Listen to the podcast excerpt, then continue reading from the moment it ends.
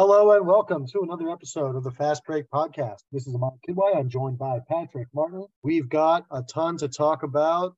Uh, the fellas just wrapped up Summer League a few weeks ago now, but we still have to talk about it. And Dan Hurley and the squad are on their way to Europe, about to play one game in Monaco, two games in Barcelona.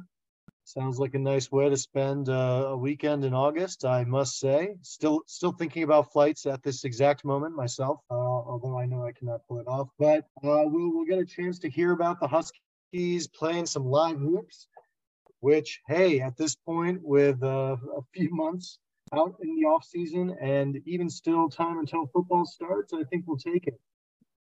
Before we get into what's going on with the team, I had the chance to go to the NBA Summer League, um, visit a couple games, saw our guys Adama Sanogo and Jordan Hawkins and Andre and Andre Jackson in action. I I also caught some Tyrese Martin. Uh, did not see a James Bouknight game, uh, unfortunately, but for the guys who just joined this year, we did have a pretty good, uh, pretty good performance and I think that's that's something to be encouraged about. Just overall, we saw we saw really strong performances from Jordan Hawkins, from Adama Sanogo. In general, what were your what were your thoughts and feelings after after summer league, Patrick? Well, I think it was hard to find James Bouknight in general. You look at some of those box scores, and I did catch a few of the the Hornets games. Oof, just an absolute deer in the headlights out there, stuck roaming the perimeter, doesn't know when to dribble, doesn't know when to pass, will occasionally throw up a random shot, but you know, that is Brandon Miller's team over there in Charlotte, and, and Bouknight is an afterthought. It, it, it stinks to see. You really need him to get out of the Queen City because he just needs a fresh start as far as the rest, I mean, how cool was it to see? First of all, I am a card carrying member of Basketball Sickos Twitter, where summer league highlights are flying around. Social media is popping, it's bubbling those first couple of weeks of July. I can't get enough of it. And it was so great to see all these NBA people now talking about Andre Jackson yeah. Because he really did steal the show, especially with that first game, or I might have been the second game with the back to back blocks and the um I think he put he had had a very typical Andre Jackson alley oop. It was amazing to see all of these neutral NBA guys. Whoa, wow, Andre Jackson looks really good. Wow, he might be a steal. Wow, he can he can handle the ball oh yeah, no shit. And Jordan Hawkins, I think, had the most seamless of transit uh, transitions as far as he did exactly what he was advertised as doing. Hit threes, demonstrated plus shot making ability, and very underrated on the defensive side, I must say. He made a lot of steady plays, and I think he might have had a had a highlight reel block at some point. I'm not sure, but and then yeah, Adama Sanogo, you know, his when you watch his highlights, he uh, doesn't, you know, doesn't make any kind of social media plays, doesn't you know, pop, but he just gets it done. However, you know, what does worry me is, uh, you know, a lot of his points are putbacks, offensive rebound, get it, put it back up you worry about does that translate to the NBA level when those opportunities aren't there? You know, if he puts up 19 points in summer league, how many of those points that can he get at on an NBA roster? And that remains to be seen. And that's what we talked about, if you remember, with playing with the Bulls, where we didn't like that because he they were just going to throw him down into the post and say, do what you did in college that made you the final four most outstanding player where he will stick in the NBA if he is with a team that is all in on his burgeoning skill set of being a perimeter player, developing the outside shot. We didn't get to see any of, of that. So again, the same way that you hope that Bouknight gets shipped off somewhere else, you really hope Sanogo lands somewhere that is all in on the skill sets skill sets that he has flashed, not repeatedly shown, if that makes any sense. Yeah, absolutely. I think for Sanogo, what it is is he he had a good outcome, uh, which is that he signed that two way contract, and I think that'll allow him to do some of both of what you just described, which is he can try and develop those aspects of his game playing on the G League team, just 25 miles outside the city, something like that. And uh, he'll probably get some spot action with the Bulls, I hope. And I think in that case, it might be more like what they, you know, what what we saw largely here in the summer league and what you're describing, which was still quite good. You know, he he averaged 10 points, 8.4 rebounds, shot 65% from the field. That's that's really great, uh, Adama Sanogo. Um, how's he going to find that that shooting ability? That's going to be in the gym when we're not watching over the next one to two years, really. Um, until then, he has to hang on, uh, and so I think the two-way contract gives him a really good chance of doing that. For Jackson, I would say that's who I'm excited about the most because mostly because of the team he got picked by. I think we kind of touched on that last time. Just you know, it's it's like it's like Gregg Popovich wanting you. It's like it's like Bill Belichick wanting you. It, uh, as much as I hate to say it, and as much as he's actually not that good at drafting.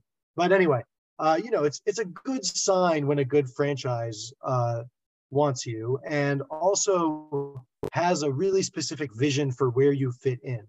So, uh, and and what I saw in addition to kind of the the highlight reel plays, um, the like you said, the the gaining notoriety and recognition from NBA scouts and analysts, uh, which I think you know he'll continue to do, is just how good the situation is uh, with the Bucks, which is that he's not being asked to shoot, he's not even being asked to be the primary creator, he's being asked to be an extra playmaker on both sides of the court, and um, you know just not be a complete uh, just try and get up to a competent level offensively.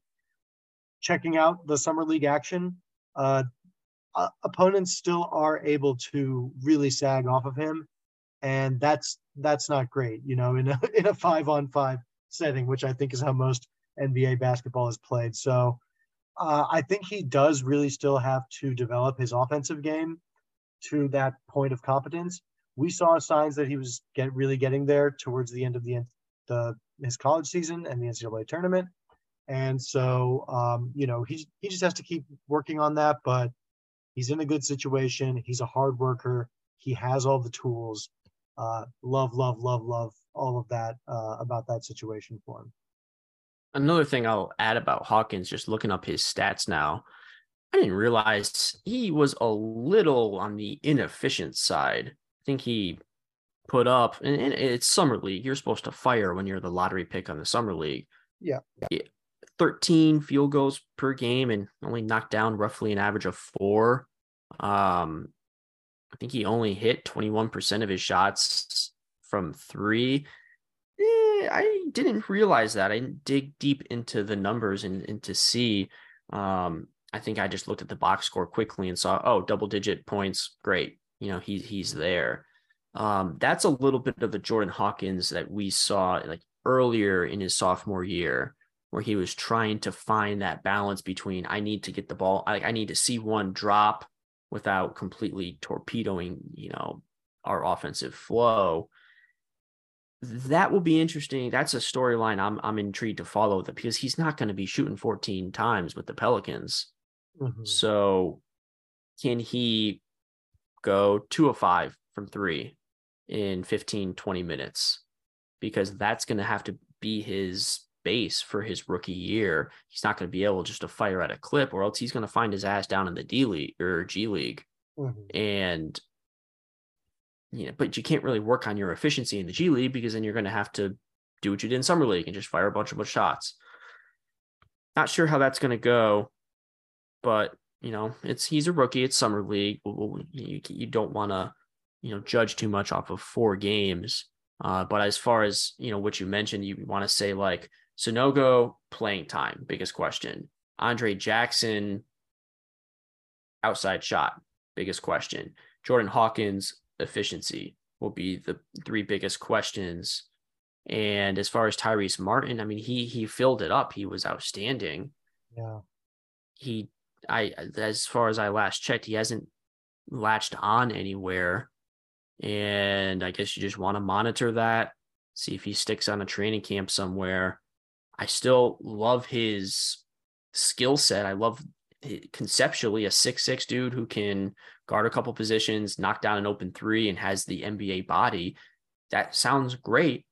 Feel like someone out there of the 30 teams would want to take a flyer on that. Maybe he's quote unquote too old. I don't know. So that's kind of the how you look at the rest of the you know the summer league guys. But overall, I'd say a great summer league because we have four guys. We're, we we have a podcast portion in July that is going four deep in summer league. How many colleges? Five deep. Five deep. Sorry, five deep. How many colleges can say that right now? And that's you know that's yeah that's we like that. Absolutely, and that and that is part of what made this really exciting. So to kind of get off the basketball analysis uh, train here, even though uh, there's there's definitely more to say, but for you know, it's just a fun event. The, the NBA Summer League, it's a good time. You're kind of rubbing elbows with the uh, Juwan Howards, the JJ Redicks uh, of the world. You're seeing all sorts of coaches and former players hanging around. And I would say a solid chunk of the summer league teams were coached by their by their NBA, you know, like their main head coach. Um, and if not, you know, the guy the guy was there. And uh, occasionally I'd be sitting near assistant coaches, you know, like staffers on different teams, just watching these games, overhearing them talk about, you know, all, all of the different players involved. And um, to share another fun story along those lines, one of Andre Jackson's teammates on the Bucks summer league roster is a young but also old man named Drew Timme, and uh, the the the crowd commentary, the coach commentary uh, when Drew Timme tried to make a play, man.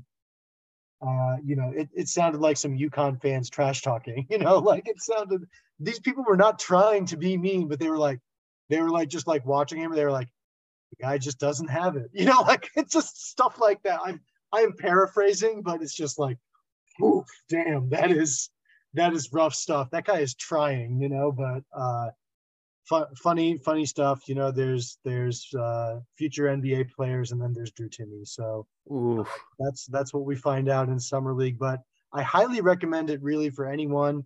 Um, you know, thinking about next year, we're probably going to have a few Huskies in in that mix. You know, we've discussed that already, kind of who the possibilities are for next year's draft.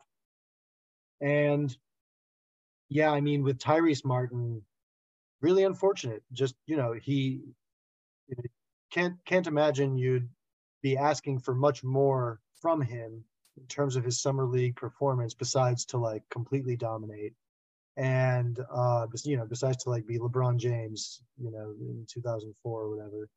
But um yeah he got cut by the hawks uh just to get that out there for the pod listeners in case you missed it. He got cut by the hawks.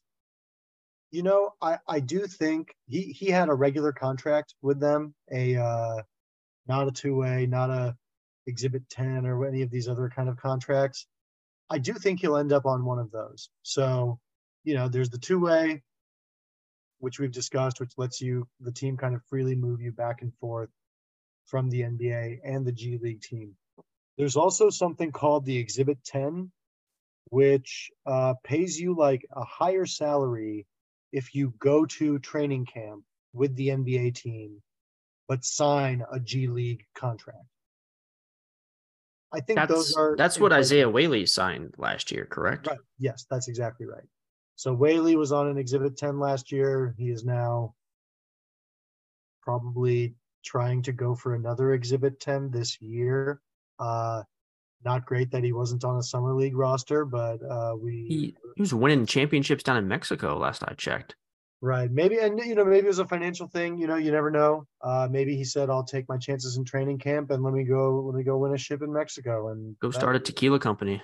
Yeah, worst worst ways to go down. Uh, but I do think that Tyrese Martin's a good a good candidate for a two way contract or an Exhibit Ten, possibly with the Hawks still, if not with someone else. I think you know he has a lot of things that any team would want. It's not about needing necessarily the roster spot.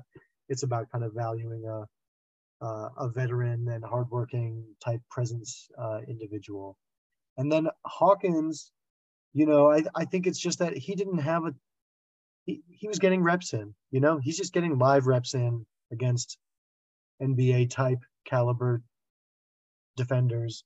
Just see how it goes. I think he had kind of the least on the line as we discussed before summer league, and um, it's kind of just played played out like that.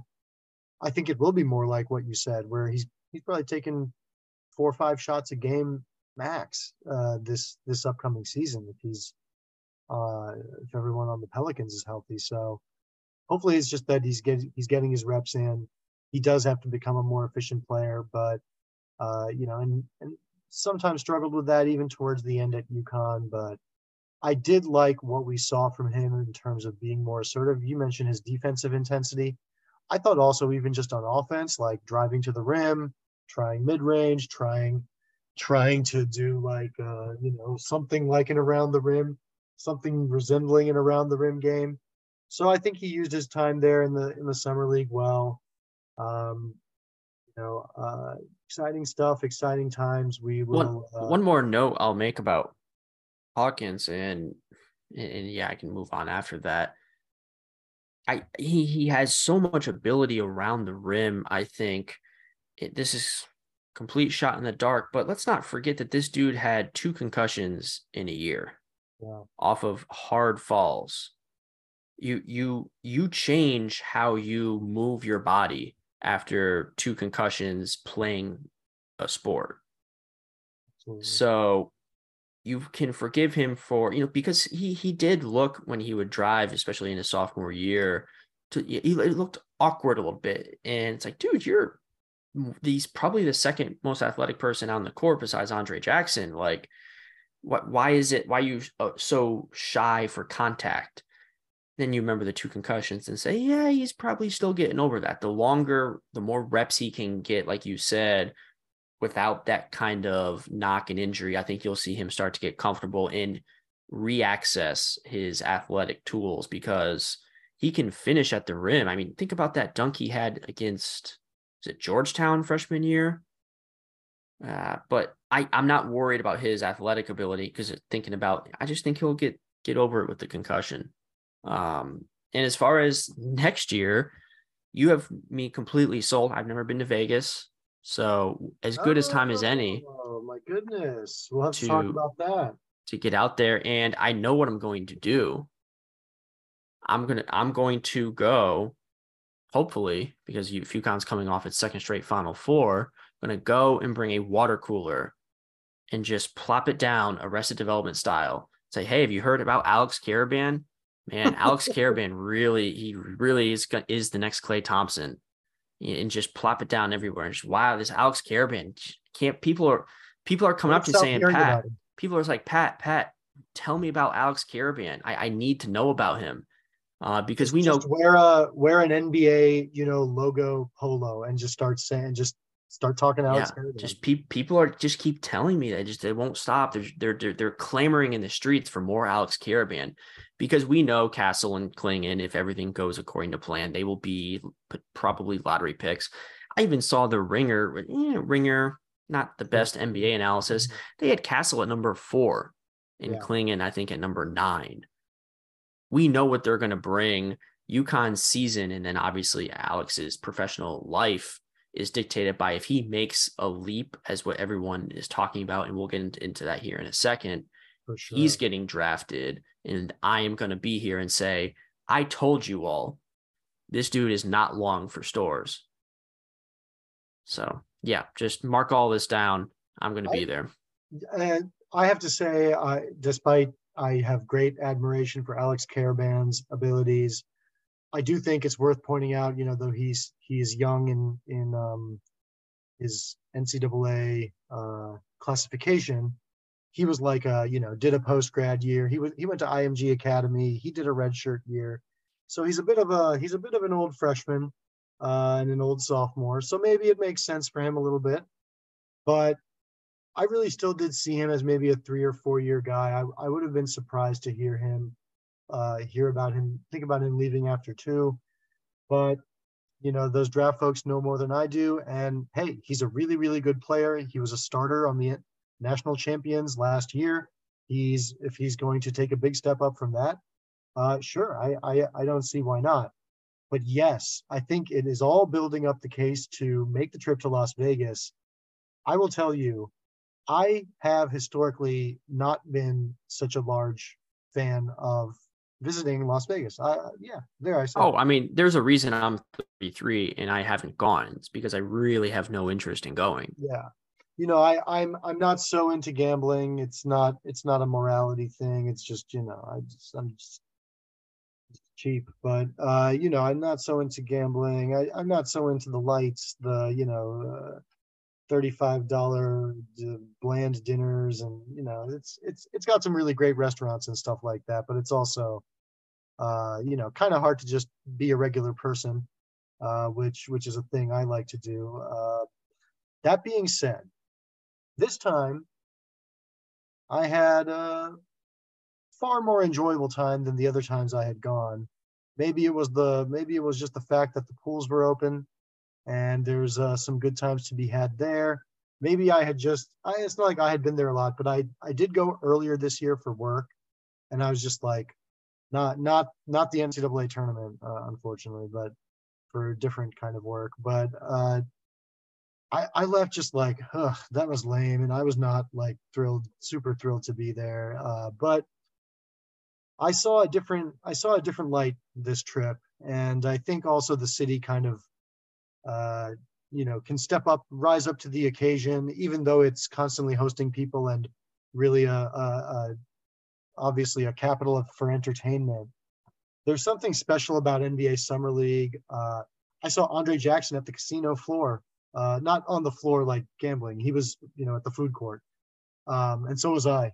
Uh, but but it was it was about 10 15 p.m., which is where it's just too late to to go introduce yourself to a stranger in, in Las Vegas, you know, and, and, you know, I'm wearing like a, like a, like a printed short sleeve t-shirt. I'm not to run up to, to Andre Jackson there, but, but I did see him kind of roaming through there looking for food. I, you see a lot of the players just kind of around the casinos. I saw JJ Redick at the, at uh, the pool at my hotel. Uh, you know, good, good times, good stuff like that. And I cannot say enough great things about the environment at summer league you know like it's just a good hoops just a good hoops watch you know like uh there's the thomas mack center thomas and mack center which is where unlv plays and right adjacent to it is cox pavilion and cox pavilion is your classic just like small arena but it's so fun in there uh, and so i would highly recommend it to any UConn fan of course it's really really hot temperatures hit over 120 in Las Vegas. Uh, that's pretty high, but it's uh, it's it's got a good air conditioning culture, so you, you'll be fine. Uber everywhere. Uh, don't don't walk the streets. Uh, and that's my pitch. Don't walk the streets. Hit a few pool parties. No, I'm gonna go watch, golf with JJ. Re- I'm gonna go golf with JJ Redick. Yeah, There's top golf. There's no no top no no top golf. I'm gonna hit every nice course there is there. Oh yeah. Hope I nice hope I hope I bump into him and just that's it. That would be one of the cool. I can't believe I'm saying this. Like ten year old me would say, "What the fuck are you saying right now?" But like to play golf with JJ Redick would be one of the coolest. Like in summer league, where mm-hmm. we're both there for a working function. That is that's the stuff of dreams right there. Yeah, that would be pretty cool. I will say WNBA All Star Game was at the same time. Uh, this in this on this occasion, so I did uh, pull double duty there with two UConn players, part of the All Star festivities. So that made it worthwhile. Got to check out another arena. There's the Michelob Ultra Arena at the Mandalay Bay. Ooh, who it, doesn't like Michelob Ultra? Of course. Well, that is where I hit the pool after the um, three point contest and shoot around and Mandalay Bay pool, folks. I uh, chef recommends. Uh, but yeah, man. Uh, I think I think we've sold it. I think we've sold the the Vegas trip next year plenty. Maybe we'll uh like Yeah, maybe co- we'll do it college spring break style and uh, yeah, this selling is tickets this is an it. Open invite to any listeners. Like if you want to come, the more the merrier, the more the Airbnb price or the hotel price goes down. So if you want to come out there with us, I'm sure we, we can give you a task Mhm. and Mhm. yeah. Come come one, come all.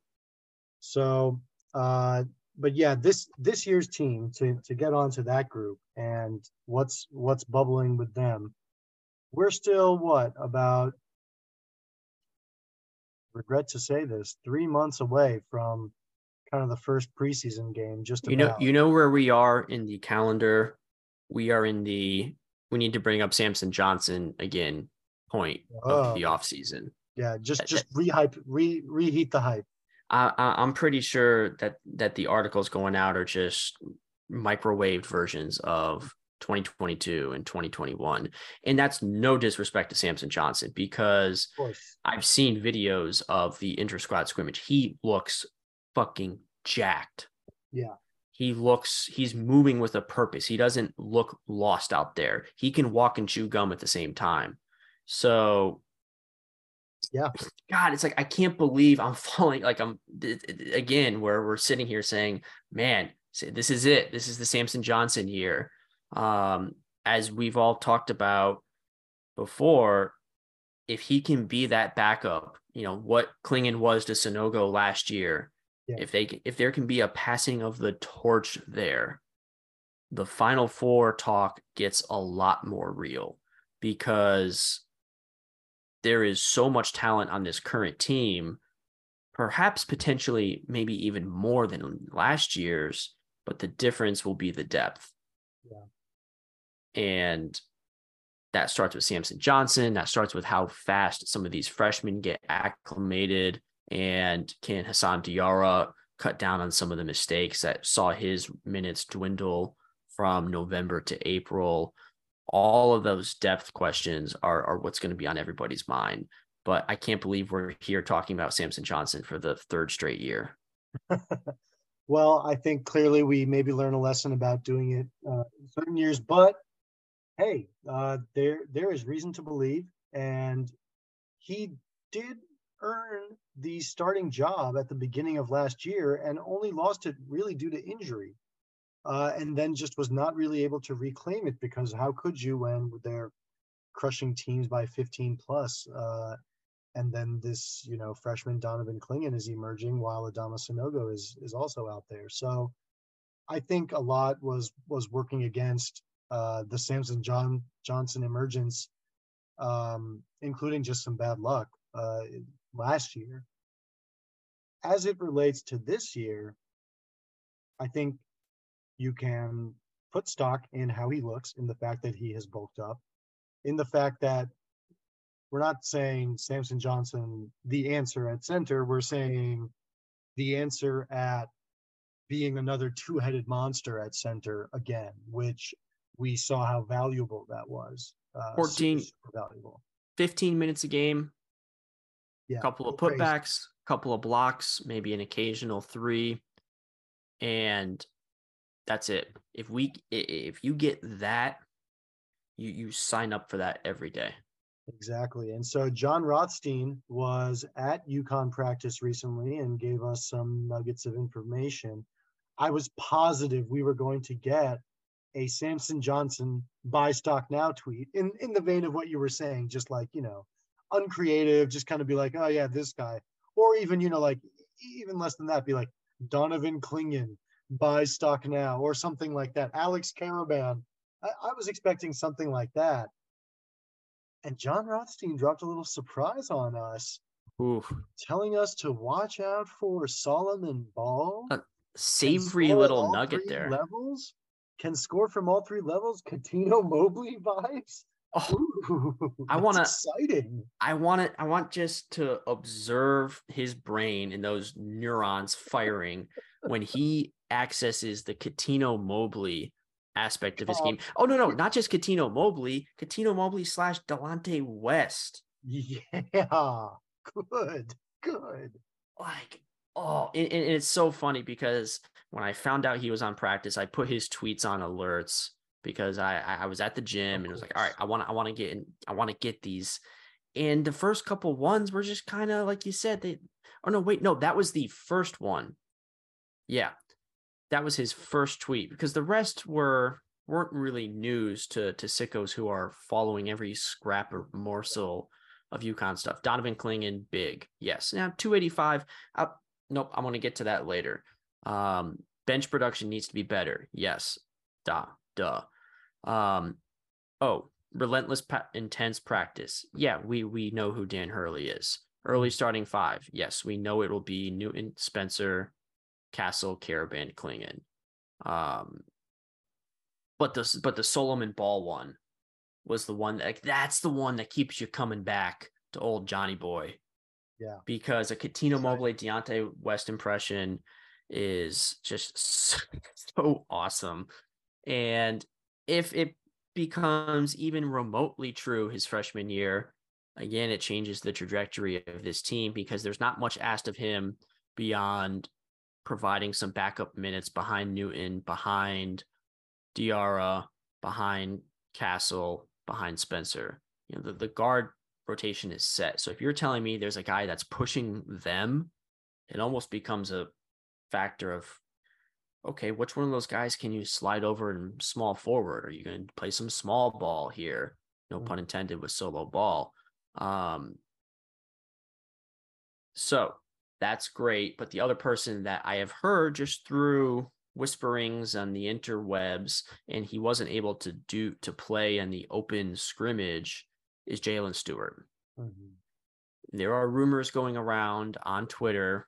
I'm not going to call it X, by the way, there are rumors on Twitter that he is an instant bucket, ready to play, and can give UConn a little bit of what Karaban gave as the stretch four guy coming off the bench. Now, granted, Karaban started, but if he can bring that type of weapon to the bench, space the floor, hit a couple of threes, and maybe say Solomon Ball or some one of the starting five hanging back on that bench to be kind of the focal point to be the offense that you play around. There is your your your kind of cohesive unit of a team because what does worry me is that you look at Diarra Ball, Ross Stewart, and Samson Johnson, nobody can really create their own shot. Yeah. So early predictions have me saying like they're going to grab someone like Spencer, someone like Newton, and and and kind of stagger them so that you can get some guy who can create their own shot because the the rest of those pieces do fit, but they're not really ready to create on their own yet. Yeah, I I do have concerns about the bench situation. Maybe it's going to be a slightly tighter rotation, but again, thinking about what made the team succeed last year, it was having a lot of depth. It was having a few different guys who could be that scoring guard, who could be some sort of, um, you know, a, a, version of Jordan Hawkins or a version of, uh, you know, something if if need be. I, I you know, you you mentioned kind of those uh, those names n- nobody's that proven on that on that list there. The way even a Joey Calcaterra, for for however low his you know his points per game was, or Nahiem Alleyne. When we knew Nahiem Alleyne had turned the corner in February, you knew mm-hmm. exactly what he was going to give you. Right. So so I I would like more experience there. I do think Cam Spencer does bring that you know experience level, that veteran presence and but then the team is is also kind of really looking for that i mean what alex karaban uh, because because he had a redshirt season you can kind of loosely call a veteran. He's he's a redshirt sophomore, Donovan Clingan because he's a tall guy from Connecticut who who you know uh, is is expected to be a, a major player. Uh, but um, and then Tristan Newton playing in a in a different kind of role, which I think also is part of the upside of this team, the benefits of the continuity, you know, all of that, which is that you do kind of feel like even though there's there's been continuity in the coaching staff, plenty of returning talent, there still is a lot of change, right? The starting lineup is going to look a lot different and uh, that's going to be an adjustment. And then if bench depth is also lower, uh, or or maybe more questionable, we shall see. Maybe it's that Hurley does have really strong assessments of these freshmen, and and believe that they can fit into these roles, and it's a good place to put a talented freshman at a place like UConn. Mm-hmm. So maybe that's the case. We shall see. Uh, I don't know one other rumbling that I had heard about the freshmen, and this isn't to say that they're going to come out here and light the world on fire, but they look physically ready. Hmm. I think back to when Samson Johnson and Rahsool Diggins were coming in here, they didn't look like college players. They needed another year in the weight room to to get up to that level and, and, and endure the physicality. From again, secondhand sources saying these guys look the part. They have not the attitude, but they they're not phased by the step up in the pace, in the physicality, and the athleticism. Um, because I hopefully, if you're listening to this, you've seen the highlights of Solomon Ball. You've seen the Jayden Ross highlights. Those two are freak ath not freak athletes, but they are very, very, very athletic. And then you add Jaylin Stewart who is more of like the hooper, you know, the bucket getter kind of guy. Uh, you can throw in Youssouf Singare and say he is also in, very athletic and very freaking tall. And then you obviously have Castle. So all of those components, the consistency there is that like they have something that can get them on the court mm-hmm. early, earlier than a freshman can be expected to, to to contribute. So it's going to be, you know, and thank God this coaching staff is on what year three, year four together. Right. And if there's one thing I want UConn fans just to be thankful for in this rebirth of the last three years is that this coaching staff, they seem to, they like each other. They're throwing out rocky tweets when we get new recruits and we'll tap into that later. Um, 100% does someone like Luke Murray or Kimani Young deserve a head coaching job. But until then, the same way that I, I don't think UConn fans appreciated Andre Jackson enough, we need to appreciate this coaching staff because they seem to be firing on all cylinders from a recruiting standpoint, from a talent development standpoint.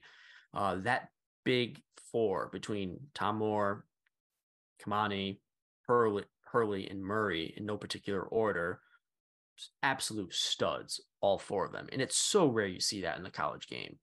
So, and then the only other thing I wanted to mention as far as like the current storylines to watch, and it's a hot take, I know, but I Rothstein's report that Clingan weight got up to 285.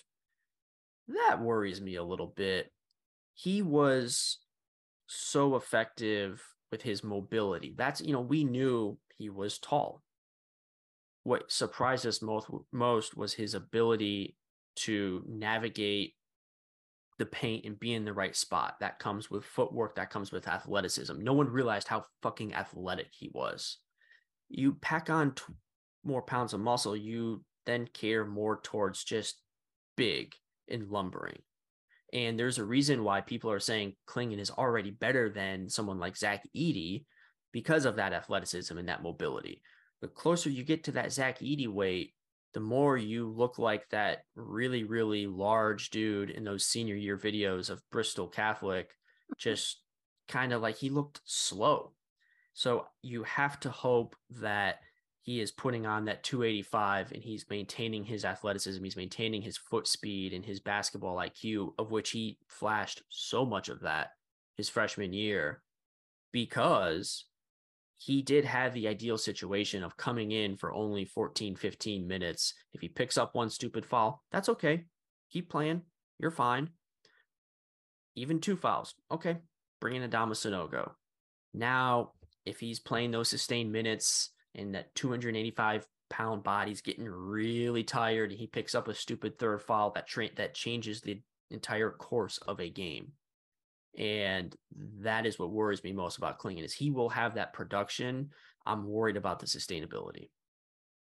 Right. The big thing for him is does he have the the stamina to play that, you know, 20 plus minutes that's that's needed of him as a as a starter in this situation? Can he maintain the level of performance he was having previously?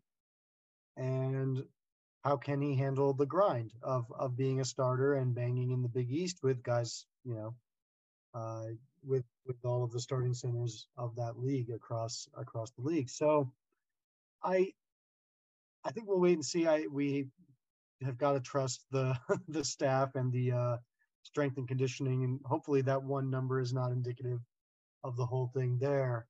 Um, For one more point of reference, looking up the weight, and, and I really shouldn't be weight shaming on on this podcast, and I, that, that, that is not what I'm doing. Um, Walker Kessler, who I think is the most accurate comparison for Clingan as far as very tall basketball players, he's at 245 right now. Oh. So would love to see that 265.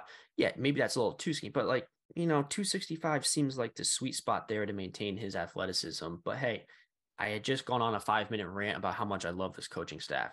If the coaching staff wants him back up at 285, they clearly know what they're talking about. And that's one without even mentioning the fact that his three point stroke looks really, really good. Yeah, no, he his his shooting looks good, and that brings a crazy element if you've got your seven two guy able to hit the occasional three. And I think it's going to do just in general, I think the team's going to have really great spacing it seems like Spencer, Castle, Newton, Karaban, all capable. That they are all capable three point shooters.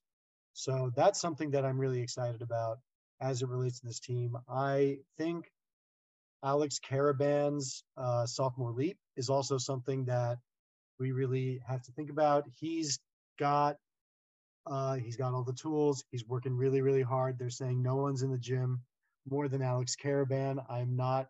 I am not making that up. That was let's go. That Alex Karaban, uh, you know, multiple people saying no one's in the gym more than him. He's gonna come in um, looking like the Punisher.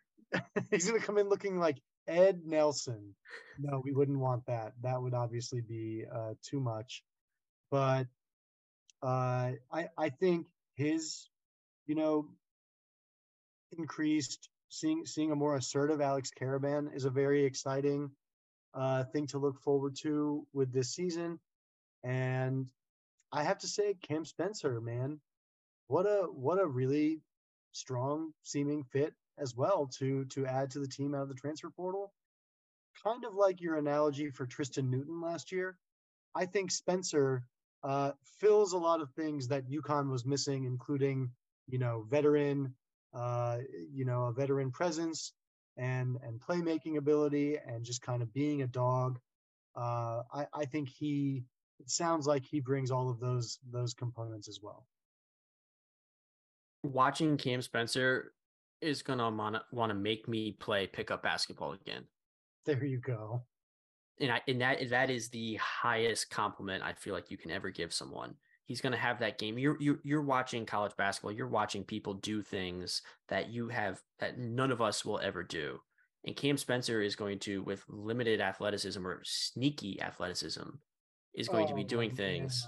Oh man, that say like, wow, like just you know, crafty, coach's son, Mm-hmm. You know, lives in the gym, all those things. You want to you want to know something really crafty about him and his family? His his brother played college lacrosse and now plays in the G League, NBA G League. Isn't that really? Crazy? Yeah, yeah. don't sleep on Cam Spencer in the uh, 2024 draft. Don't don't sleep on the Spencer family. Yeah. Uh, so yeah, that's that's the fun little fact. Yeah. Also, I, I I I soft launched this on Twitter to not a lot of res- response, but crab cake cami or cami crab cakes.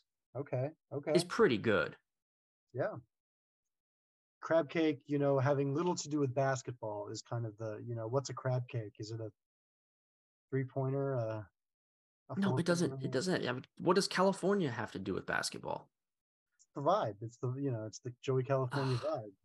Well, so okay, crab cakes are a vibe. If you have a crab cake, you are vibing. What's the vibe? Wealth? No, just really three pointers. He hits a three really, pointer. really good, really good, crafty food. Okay. Yeah. Food that's in the gym, just first first one in, last one out. I'm I'm gonna double down. I, am gonna make crab cabby cam eh, crab cakes happen. I wish you the best of luck, and uh, yeah, we'll see how it goes. We'll see how it goes. In other recruiting news, uh, we discussed next year's team and how things have shaped up there. Things are also looking quite promising for the 2024 25 squad and beyond. The Huskies got their first two verbal commitments first from four star wing Isaiah Abraham, and then from a point guard, Ahmad Nowell. I think, uh, you know, we are not, I am not going to pretend I, I know where these guys stand compared to other 2024 high school seniors. I know that uh, you know, Nowell's about top 30 in the rankings by all of them. Abraham's about 50 to 70, depending on on your source. So, from my perspective, things are looking good. That's that's really promising. You like to see uh, really good high school players uh, excited to commit to UConn. I think with the freshman class that just came in and probably at least four of them staying, there's certainly a lot of talent to look forward to for the future. And it seems like, again, just to maybe read between the lines a little bit, both of these guys are absolute dogs. Uh, you know, particularly Nowell, I think, you know, just described as a real competitor uh, on both ends of the court. He's not huge, he's six feet tall. Um, but I think uh, t- seems like two really great additions. And then when you put them two together in in a class seems like a really really strong start and and a really really strong class already basically uh, for next year's high school uh, so long as they do end up signing. Hey UConn has done well with six foot guards. They've got three national championships you know head spearheaded by six foot guards. And yeah you, you made a good point. This recruiting class you can almost look at it as 2023a because when you think you can add Nowell, Ball, Abraham slash um, Stewart, and then Karaban, um, and then Samson Johnson or Singare or whatever, they all kind of fit together. And what Abraham is best described as when you read all these accounts is like a connector. He's the fourth or fifth fifth best player on the best AAU team in the country by a wide margin. And the win- makes winning plays, can guard maybe one through five. We'll see. Um, you know, UConn doesn't really have that at the moment. It, it's what was Andre Jackson's most underrated skill set, I think.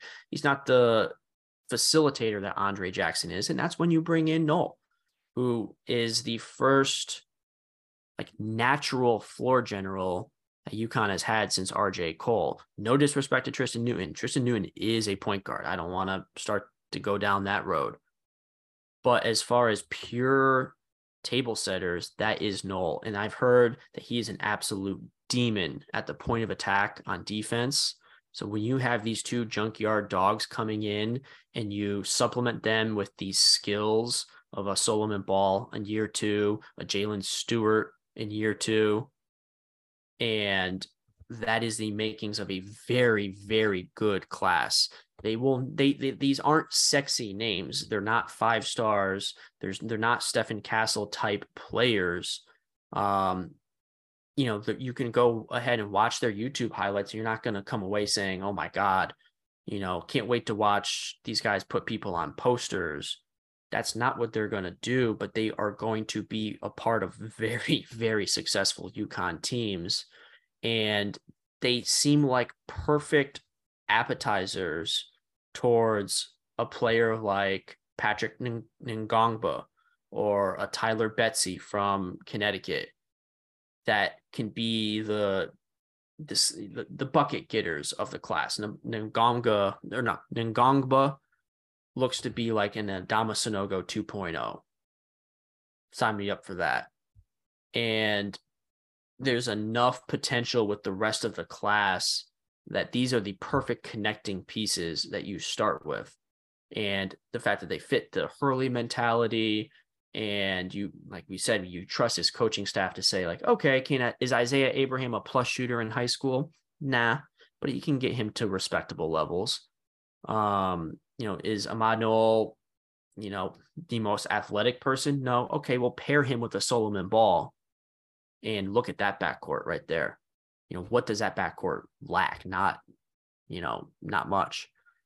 And I guess I mean, do we want to talk about Cooper Flagg? I no, yeah, you're right. We do not. No, no we don't. Because l- listen, any, anyone sitting here expecting him to be the jewel of this 2024 class is delusional. I think the dude is going to Duke.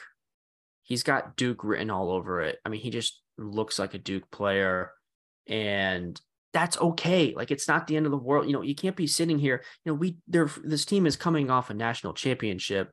They seem to be in the mix for every recruit they're targeting, which I know I'm contradicting myself because you know UConn is in the mix for Cooper Flagg, but you can't bank on a player like that. That's not UConn's identity yet. They will grab a Stephen Castle every now and then to supplement this, but you don't want this oh we're going to grab the best player and everything type thing. Let's let's let's not get there. Come on don't let's not deviate from what makes us or not what makes UConn basketball a step above the Dukes and the Kentuckies because they're the the develop people. You know you get to know them you get to watch their growth and then they go make money so let's not, I, am not saying I'm going to say, you know, oh, I don't want Cooper Flagg. Oh, he's going to be a bust. If he's here, I'm thrilled. My jaw will be on the fucking floor. For sure. But un, until then, until you get some kind of reports, until he's on campus, can we just pump the brakes a little bit on this? Oh, it's going to be the greatest class ever, you know, Fab Five. Just, guys, just chill. Enjoy what you have. You know, the grass is not always greener. Exactly. And to your point, it's it, it was not ever built like this. We we have done all this without Cooper Flaggs. And so uh, Cooper's flag, my bad, uh, grammar people. So I, I think I, I love these building block type type players, you know, these these high four-star guys who have that dog in them, who Dan Hurley and staff really like, which we know they have an eye for this uh, after what they did with Andre Jackson, Jordan Hawkins, and even Adama Sanogo to an extent. And these guys were huge recruiting wins. Isaiah Isaiah Abraham is from the DMV, you know, which every single coach in the country is recruiting. And uh, Nowell's from Philly. He's at Imhotep High School, a powerhouse athletic program. Um, I'm gonna I'm gonna probably go check him out this this winter. I'll, I'll same same high school as Rahsool Diggins and Corey Floyd. If I or no, same AAU team as yeah, probably AAU. Yeah, Diggins um, and Floyd there are definitely uh, you know guys who went to Imhotep football and basketball who you have heard of. I you know I'm not going to be able to get their names right this second. Uh, anyone who wants can feel free to at me. Uh, but anyway, you know, two two big recruiting wins in in markets that that UConn needs to do it, and the you know, like you said with your with your lovely 2020 class of 2023 pairings, look at look at all this talent that's being assembled at the guard at the wing and it's kind of lining up to being like okay well what's the what's the future of the big man situation, which maybe that's you know what what they're recruiting next in the class, and which might also make make some more sense. But at any rate, it's a tremendous sign of of things. I I think one of the biggest disappointments following the 2014 national championship is that UConn did not take advantage of it. UConn did not get the right kinds of wins on the recruiting trail that it needed to follow that up and gain and reap all of the benefits that come from winning a national championship. Part of that is being in the AAC. That is no longer the case. I also just think Hurley and staff have a really strong, really tight recruiting plan.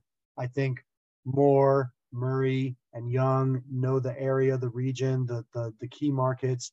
Just you know, they're they're spot on in those markets. They have really great relationships, and being in the Big East means that the recruiting will continue at a high level like this. I mean, I, I, am not, yeah, I'm not thinking about Cooper Flagg and the best class ever. I, you know, that's, I don't, I don't, I don't ever care about you know winning that uh, recruiting class ranking. Uh, besides wanting to, you know, know that UConn has good players that that fit well and make sense, and so that's that's what we're seeing, and uh, it's it's all smiles and optimism on, on the recruiting trail here right now. Listen, I've been following. I, I there was a point in college and right after college where I was all over the recruiting trail, following every single person that UConn was looking at, watching their highlights and think, you know, imagining their their fit at UConn.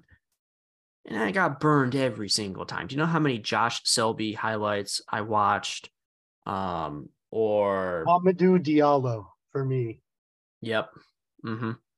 I'm a, yeah, I that one hurt on a personal level uh, because I can tell that story at, on another time. But you, you you work yourself up into a lather over these guys, and it, it just doesn't matter. So my rule that I've done, I think since I think since Hurley came here, was you don't watch a player's highlights in high school until they've committed because then that frames things into like how can how can this person fit what UConn is trying to do?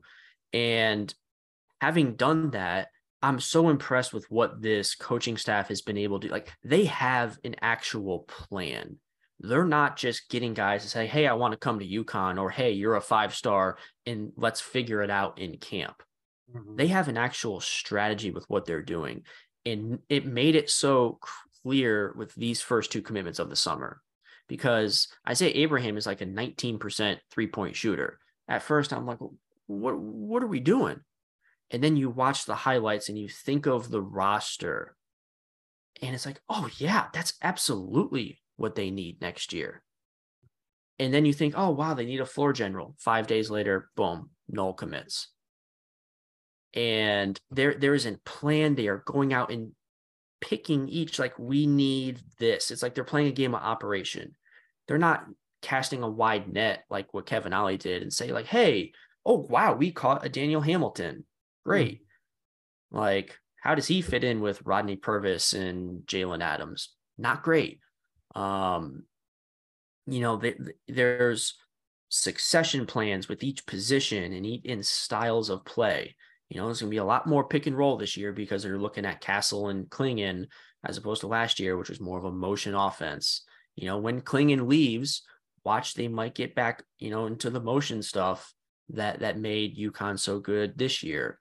They they are there there just seems to be such a plan that like I think that you have to have a level head when watching all these recruiting battles and just say like you, you, not not trust the staff because that takes away some of the fun of it you always watch them and you always get excited, but just know that there is some higher level thinking going on. You don't want to say chess and checkers, but it really does look like that sometimes with, with, with the way this staff is picking some of these guys.